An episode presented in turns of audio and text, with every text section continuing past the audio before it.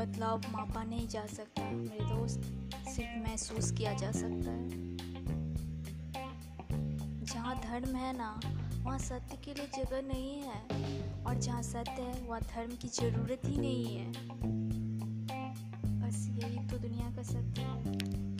बस हमें समझना चाहिए कि हम सही रास्ते पे हैं, गलत रास्ते पे।